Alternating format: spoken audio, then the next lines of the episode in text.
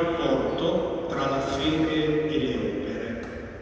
In realtà sono due temi, come abbiamo potuto ascoltare direttamente dalla parola del Signore, molto collegati tra di loro. E possiamo andare immediatamente al cuore che troviamo proprio al centro di questo capitolo. E tra l'altro questo cuore ci racconta attraverso una particolare espressione al brano che abbiamo meditato il mese scorso. Questa espressione è la legge di libertà. L'abbiamo già trovata questo già trovato questo modo di dire.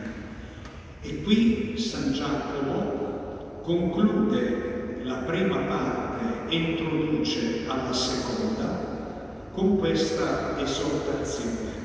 Parlate e agite come persone che devono essere giudicate secondo una legge di libertà.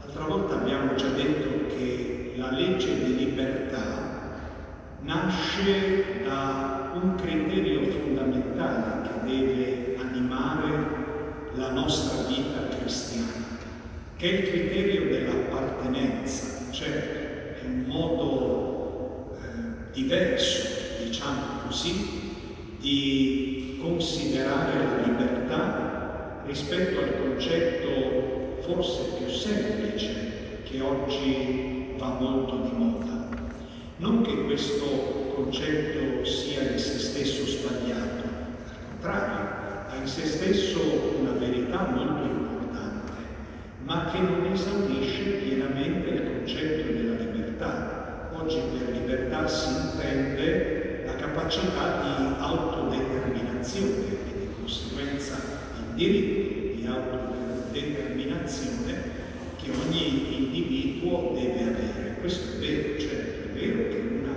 delle condizioni della libertà e della dignità umana esige che una persona non venga costretta a fare o a non fare qualcosa.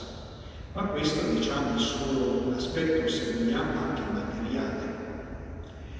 Ma in realtà, approfondendo il senso della libertà, noi arriviamo a comprendere, aiutati anche qui dalla parola del Signore, che la libertà più autentica e più profonda si esprime quando la persona si consegna al suo tesoro. E allora in realtà la libertà diventa piena e l'attitudine della persona appunto è quella, uso questa parola che è tipicamente paolina, che potrebbe subito crearci qualche perplessità, ma in realtà dice tutto, e genera quella che San Paolo chiama la sottomissione, la sottomissione non dello schiavo, ma l'affidamento di chi si consegna nell'amore. Ecco, San Giacomo richiama questo concetto e accosta questo concetto al tema della misericordia. Parlate e agite tenuto conto che sarete giudicati secondo una legge di libertà, perché il giudizio sarà senza misericordia contro chi non avrà usato misericordia. Che cos'è la misericordia? Diciamolo così in maniera forse anche un semplice, ma credo vera, è l'istinto fondamentale di Dio. L'istinto di chi ama, l'istinto di chi vuole la vita per tutte le creature e dunque l'istinto di chi non si trattiene nel momento in cui la creatura è esposta a qualsiasi forma di pericolo dall'andare in soccorso. E così l'Apostolo Giacomo dice, se tu appartieni perché hai conosciuto la misericordia di Dio per te e se tu appartieni a Lui, allora impara a parlare e ad agire secondo questo criterio che viene chiamato legge di libertà. Ecco, diciamo che la prima parte della, di questo secondo capitolo usa l'immagine del povero e del ricco. E capiamo subito che non dobbiamo interpretare questa immagine in senso riduttivo, cioè puramente materiale e sociologico. Povero non è semplicemente colui che manca di qualcosa e il ricco non è semplicemente colui che ha il portafoglio stracolmo. E certo, ci sono delle, delle circostanze, delle caratteristiche della vita che ad esempio nel ricco sembrano maggiormente favorenti per una vita serena e buona, mentre nel povero il difetto di queste cose sembra naturalmente penalizzante. Il tema non è soltanto quello di dire che rimane vero, che San Giacomo usa questa convinzione profondamente evangelica, citando anche il comandamento antico della legge, amerai il prossimo tuo come te stesso. L'insegnamento però non tanto nel ribadire che noi dobbiamo fare il bene a tutti, in modo particolare ai più piccoli e ai più fragili. Questo è già dato per, per assunto ed è la base da cui parte. Ma l'invito che l'Apostolo Giacomo vuole farci è quello piuttosto a verificare, a controllare e a orientare in maniera corretta i nostri giudizi. In altre parole, il discernimento.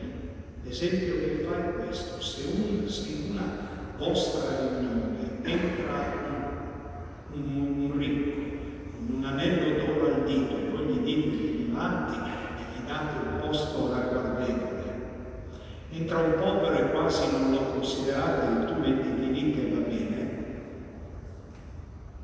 il guaio che qui mette in evidenza Giacomo non è tanto la mancanza di accoglienza al povero, ma è piuttosto il giudizio perverso che noi esprimiamo. E poi San Giacomo ci aiuta ad entrare bene in questo discorso e ci spiega perché il giudizio è perverso per due fondamentali ragioni. Primo, perché sotto sotto, se noi al ricco riserviamo un trattamento di speciale attenzione e del povero invece quasi non ce ne accorgiamo,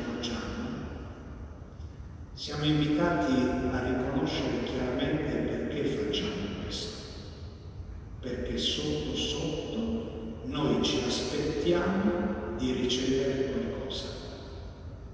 Questo è il nostro egoismo che fa capolino.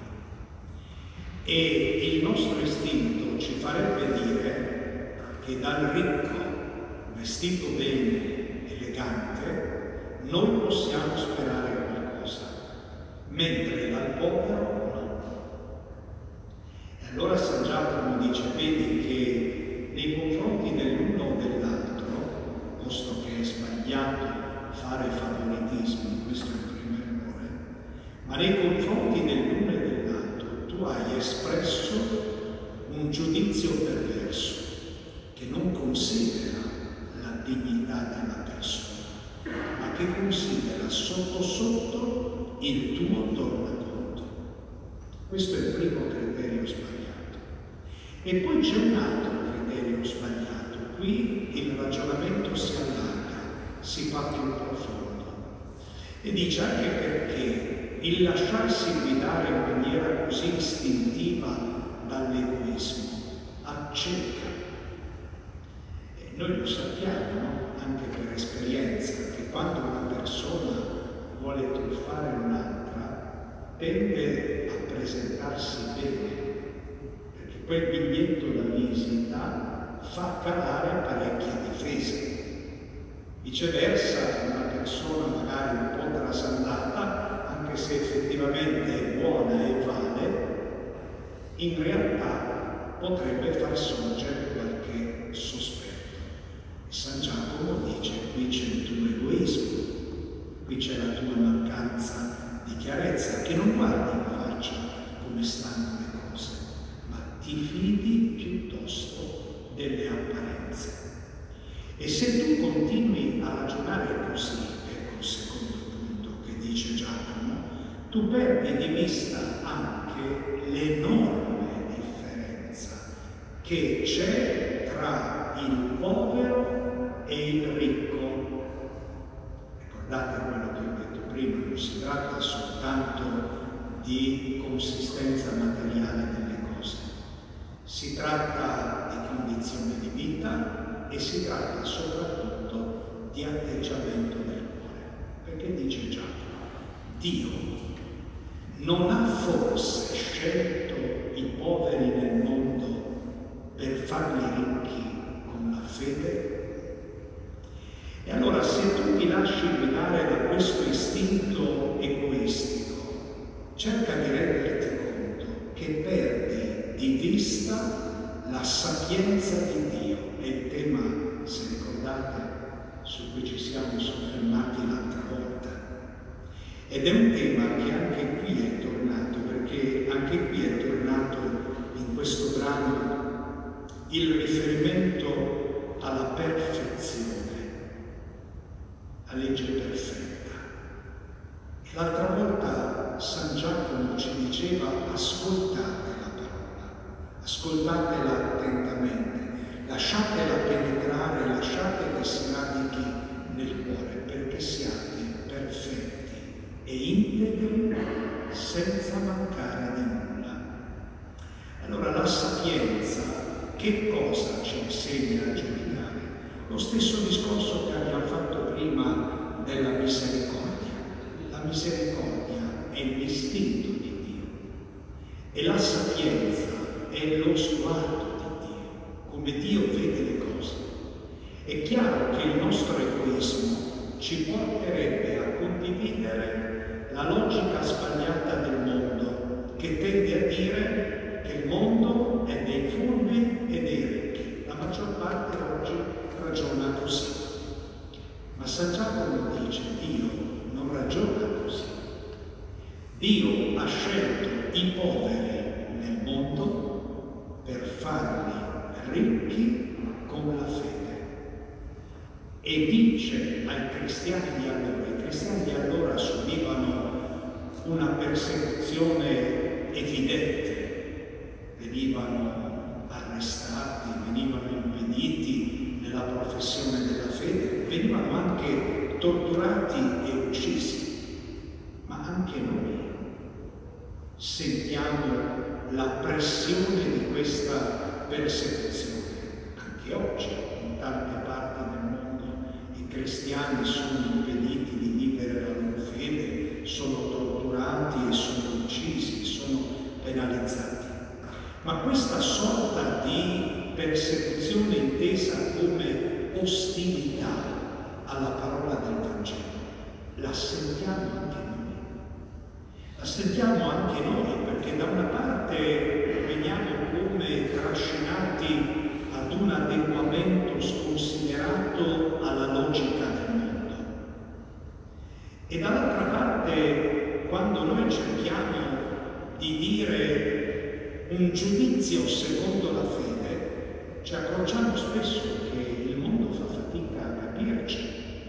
E allora magari tende a rifiutarci qualche volta ci immagina. Però, dice Giacomo, se voi vi abituate a fare giudizi perversi, cioè giudizi a partire dal vostro tornaconto, che vorrebbe dire anche cercare un successo facile, cercare la via della comodità, evitarci i grattacapi, perdiamo di vista la logica di Dio. E San Giacomo dice, voi cristiani che vedete questa ostilità al Vangelo, non vi rendete conto che sono proprio i ricchi quelli che vi trascinano davanti ai tribunali, che sono proprio i ricchi che bestemmiano il nome che è stato invocato sopra di voi. Lo ripeto, non si tratta soltanto di persone con grandi disponibilità economiche, ma si tratta del ricco nella vera accezione evangelica cioè dell'uomo che confida in se stesso, che ritiene di poter impostare, di poter orientare, di poter consolidare la propria vita semplicemente a partire dalle proprie risorse. L'uomo che basta a se stesso, come dice il nostro linguaggio moderno, l'uomo che si è fatto da solo. Ma non è così. Questa è un'illusione, questo è sbagliato, questo non porta a nulla. E allora San Giacomo dice a partire dal dato concreto, dell'esercizio concreto della carità, dell'elemosina, della condivisione, della solidarietà, tu impara a lasciare entrare nel tuo cuore la logica di impara a riconoscere la vera gloria, la vera efficienza, la vera consistenza delle cose, non nelle apparenze del mondo, ma nel tesoro della fede che ti è stata data. E San Giacomo poi affronta il secondo tema, che però è molto legato a questo, no?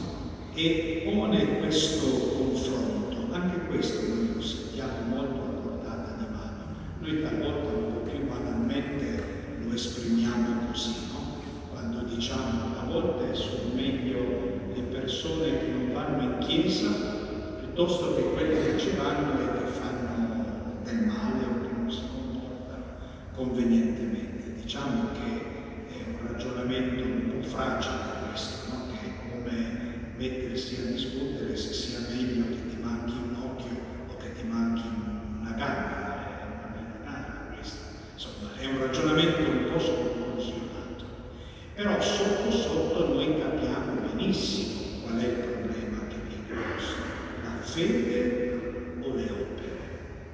E qui San Giacomo ci aiuta a capire, tanto è giusto che facciamo anche un piccolo riferimento che troviamo anche nella storia del cristianesimo, anche momenti di grande importanza e di grande criticità, no? perché sembra che qui l'Apostolo Giacomo faccia un discorso diametralmente opposto a quello dell'Apostolo Paolo, anche Lutero ha inteso così. Lutero considerava le lettere di Paolo lettere dono e considerava la lettera di Giacomo una lettera di paglia, proprio per questa ragione, ma in realtà dicono ambedue la stessa cosa.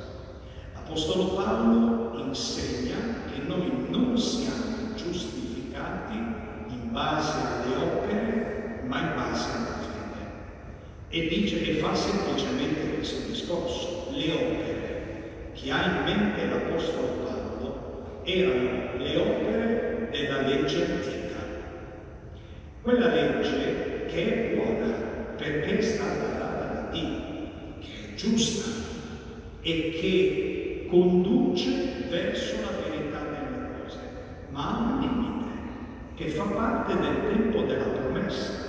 del tempo della preparazione, del tempo della, delle figure rispetto alla realtà.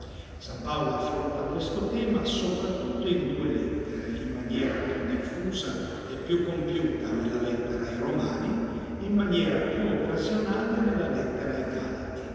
Ed è proprio nella lettera ai Galati che dà questa bellissima spiegazione. Dice, la legge era un pedagogo.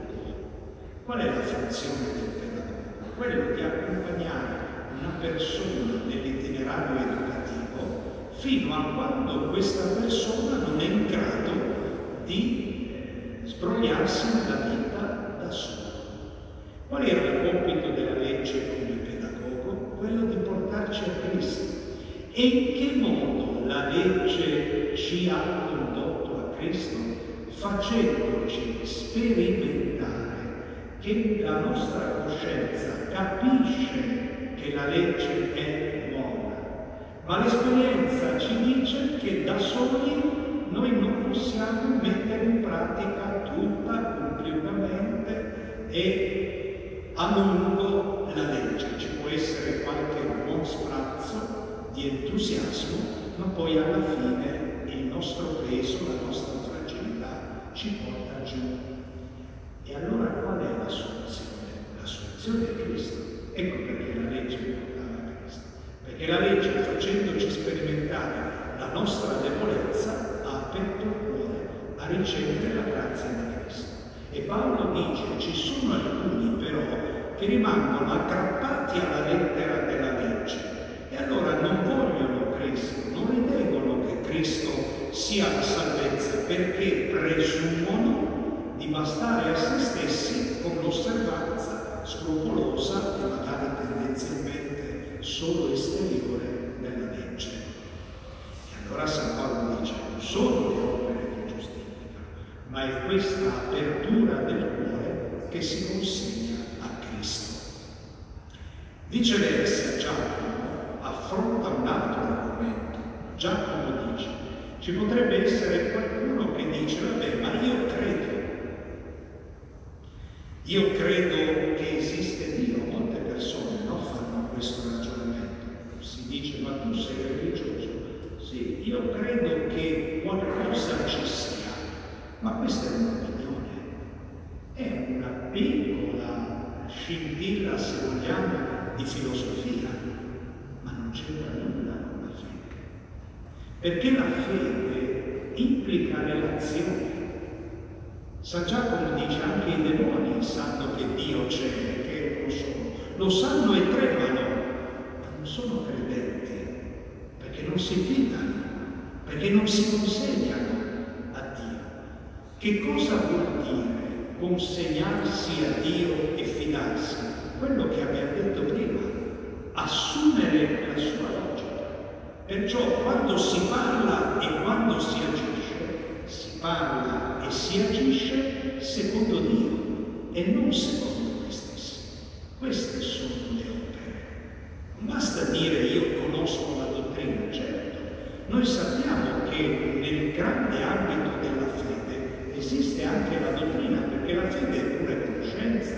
Gesù ci ha insegnato tante cose, la Sacra Scrittura, la tradizione della Chiesa ci insegnano tante cose sul mistero di Dio, sul mistero della nostra vita non è sufficiente una preparazione scolastica, catechistica per dire questa è la fede che salva.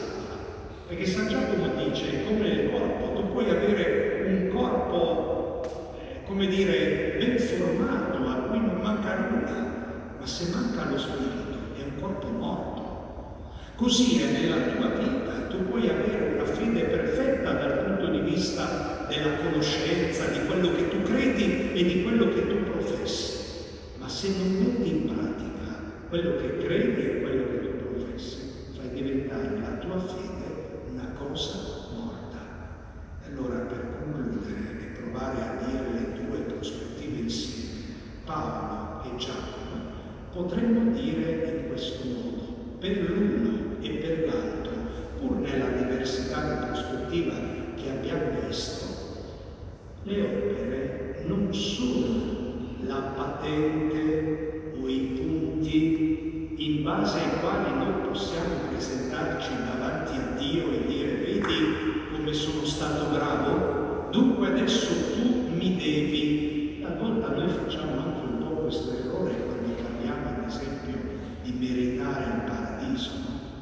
termine merito nel linguaggio della fede è un, linguaggio, è un termine molto bello, che però ci deve aprire allo stupore della logica di Dio, che non è secondo il nostro modo di vedere. Il nostro concetto di merito è io ho fatto e dunque tu mi devi. Il concetto del merito di Dio è stupendo e dovrebbe riempirci di gioia, di buona volontà, di entusiasmo nel dare a Dio una risposta generosa, perché se noi consideriamo che noi veniamo da Ce l'ha creato, che a noi Dio propone un destino stupendo, quello di essere per sempre felici con Lui, che mette a disposizione un sacco di circostanze favorenti per noi, ognuno di noi davanti a Gesù pensare alla propria vita, ma e dire che cosa non ha fatto Dio per me. Mi previene, mi sostiene quando faccio il bene, lo compie e alla fine pure mi premia. Allora quando Dio mi premia, onestamente, premia me o premia piuttosto se stesso? Dovremmo dire premia se stesso. E dove sta la parte per cui io dico no è merito, la parte per cui io dico è merito è nel sì che io dico a Dio. E quando gli dico io mi fido di te, che concretamente vuol dire faccio come dici tu. Quindi le opere non sono garanzia di giustificazione, ma secondo Giacomo Paolo sono piuttosto frutti, frutti che la fede accolta realmente nel cuore permette di esprimere e di maturare. Certo, se non ci sono questi frutti, dobbiamo farci qualche domanda sulla nostra fede. Se entra il ricco e gli diciamo tu mettiti qua e al povero diciamo siediti pure per terra, vuol dire che mancano i